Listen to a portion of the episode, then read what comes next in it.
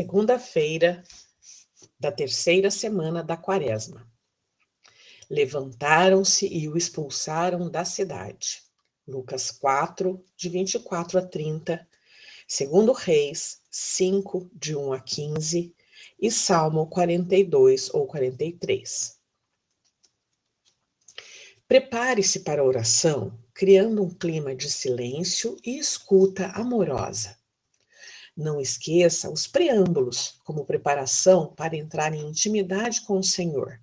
Recordar a história, a composição, vendo o lugar, a petição da graça. Faça uma leitura pausada e saboreada do Evangelho deste dia. Prepare o terreno interior com as indicações abaixo, que vamos ler. Na vida pública, Jesus foi admirado por boa parte de seus concidadãos, mas também foi rejeitado por outra parte dos judeus.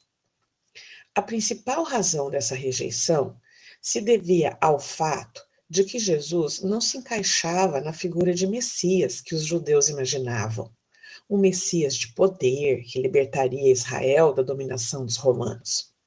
Em lugar disso, Jesus se identificara com a figura de um Messias manso e humilde de coração, conforme Mateus 11, 29.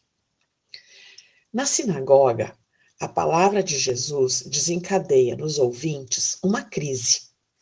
Eles têm que se decidir, porque com a palavra de Jesus, se há uma divisão, se dá uma divisão entre a luz e as trevas, entre a vida e a morte. Quem aderir à sua pessoa e mensagem encontrará uma saída feliz e libertadora da crise, que é a vida eterna. Suas palavras jamais deixam as coisas como elas estão. Elas não se limitam a transmitir uma mensagem. Elas têm uma força operativa, desencadeiam um movimento.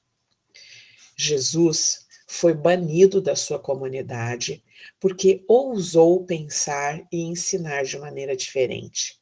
O seu anúncio e suas ações, suas opções rompiam com esquemas mentais arcaicos e petrificados.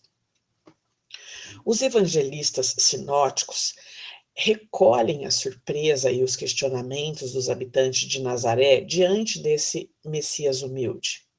Não é ele o carpinteiro, o filho de Maria, irmão de Tiago, José, Judas e Simão? E suas irmãs não estão aqui conosco? E escandalizaram-se por causa dele. Jesus então citou, ou improvisou, um provérbio ao gosto oriental.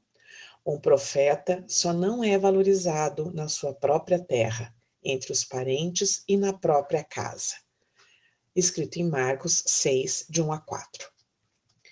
Jesus é um judeu conhecedor das tradições do seu povo. Ele conhece e cita a história de Naamã, o sírio, e da viúva de Sarepta. Ele sabe que a salvação vem dos judeus.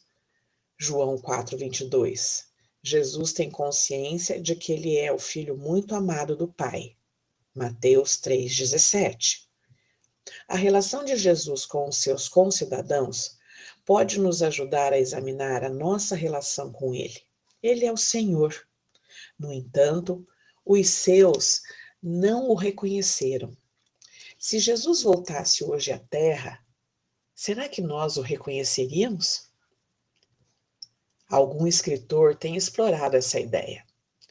Na noite de Natal, a família católica ou a própria comunidade paroquial está tão ocupada com a preparação da festa que não tem tempo de receber o pobre faminto que pede esmola num momento inoportuno. Na oração, diante dessas palavras que brotam da sua sinagoga interior, pergunte-se: quantos se sentem tocados por suas palavras? Quantos daqueles que as escutam se sentem animados, vibrantes, curados? Até onde você fala daquilo que vive? As suas palavras aquecem o coração das pessoas? Ou, pelo contrário, quantos daqueles que o escutam ou a escutam se sentem entediados, cansados diante do seu palavreado crônico, das suas críticas ácidas, dos seus julgamentos preconceituosos. Percorrer as palavras proferidas normalmente ao longo do dia são palavras que elevam, são palavras que curam, que animam, são palavras marcadas pela esperança, palavras carregadas de sentido, palavras criativas. Boa oração.